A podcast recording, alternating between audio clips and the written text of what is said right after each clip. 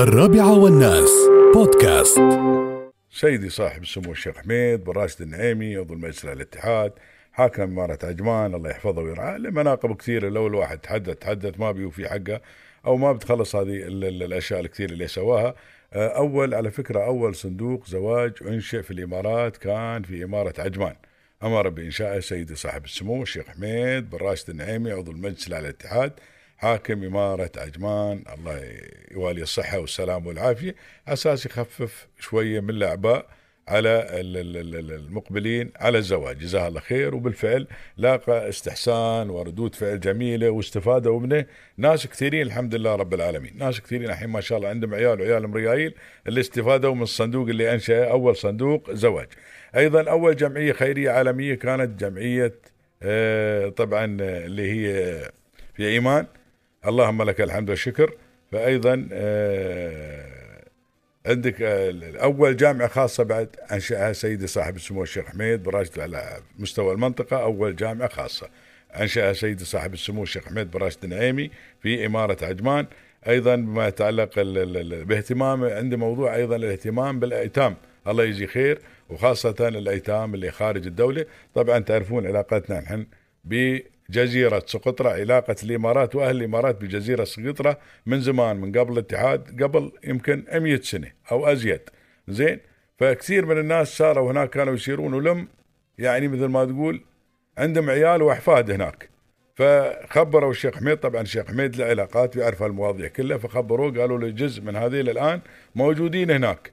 وطبعا جزاه الله خير. شوف في آه، لفتة كريمة من سموه سافر روحه أساس يشوفهم هناك. سافر روحه لين سقطرة وجلس وياهم كم من يوم والتقى فيهم وتأكد منهم هذا وقال لهم جهزوا أوراقكم كلها وجهزوا أوراقهم الثبوتية كلها والحمد لله رب العالمين.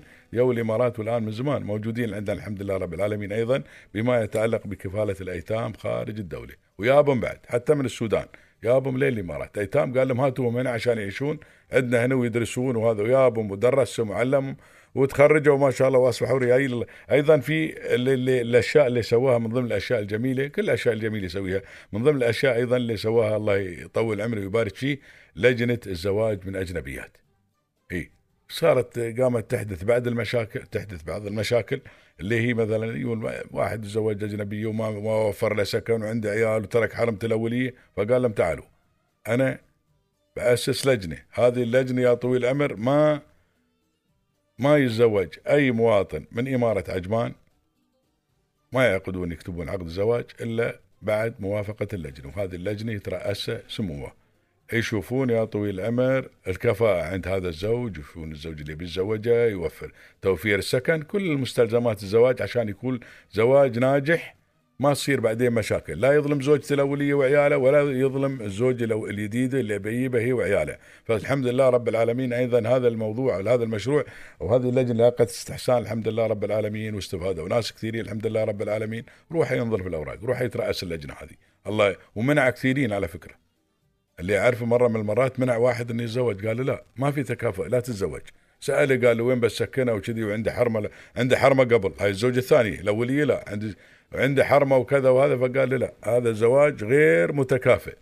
ومرة بعد جاب واحد من الإخوان بعد ما ما بهذا بيتزوج وحدة بنته يعني على تحب واحد من المواطنين والأب رافض. ويابهم بعد واقتنع الأب بآخر شيء وزوجه.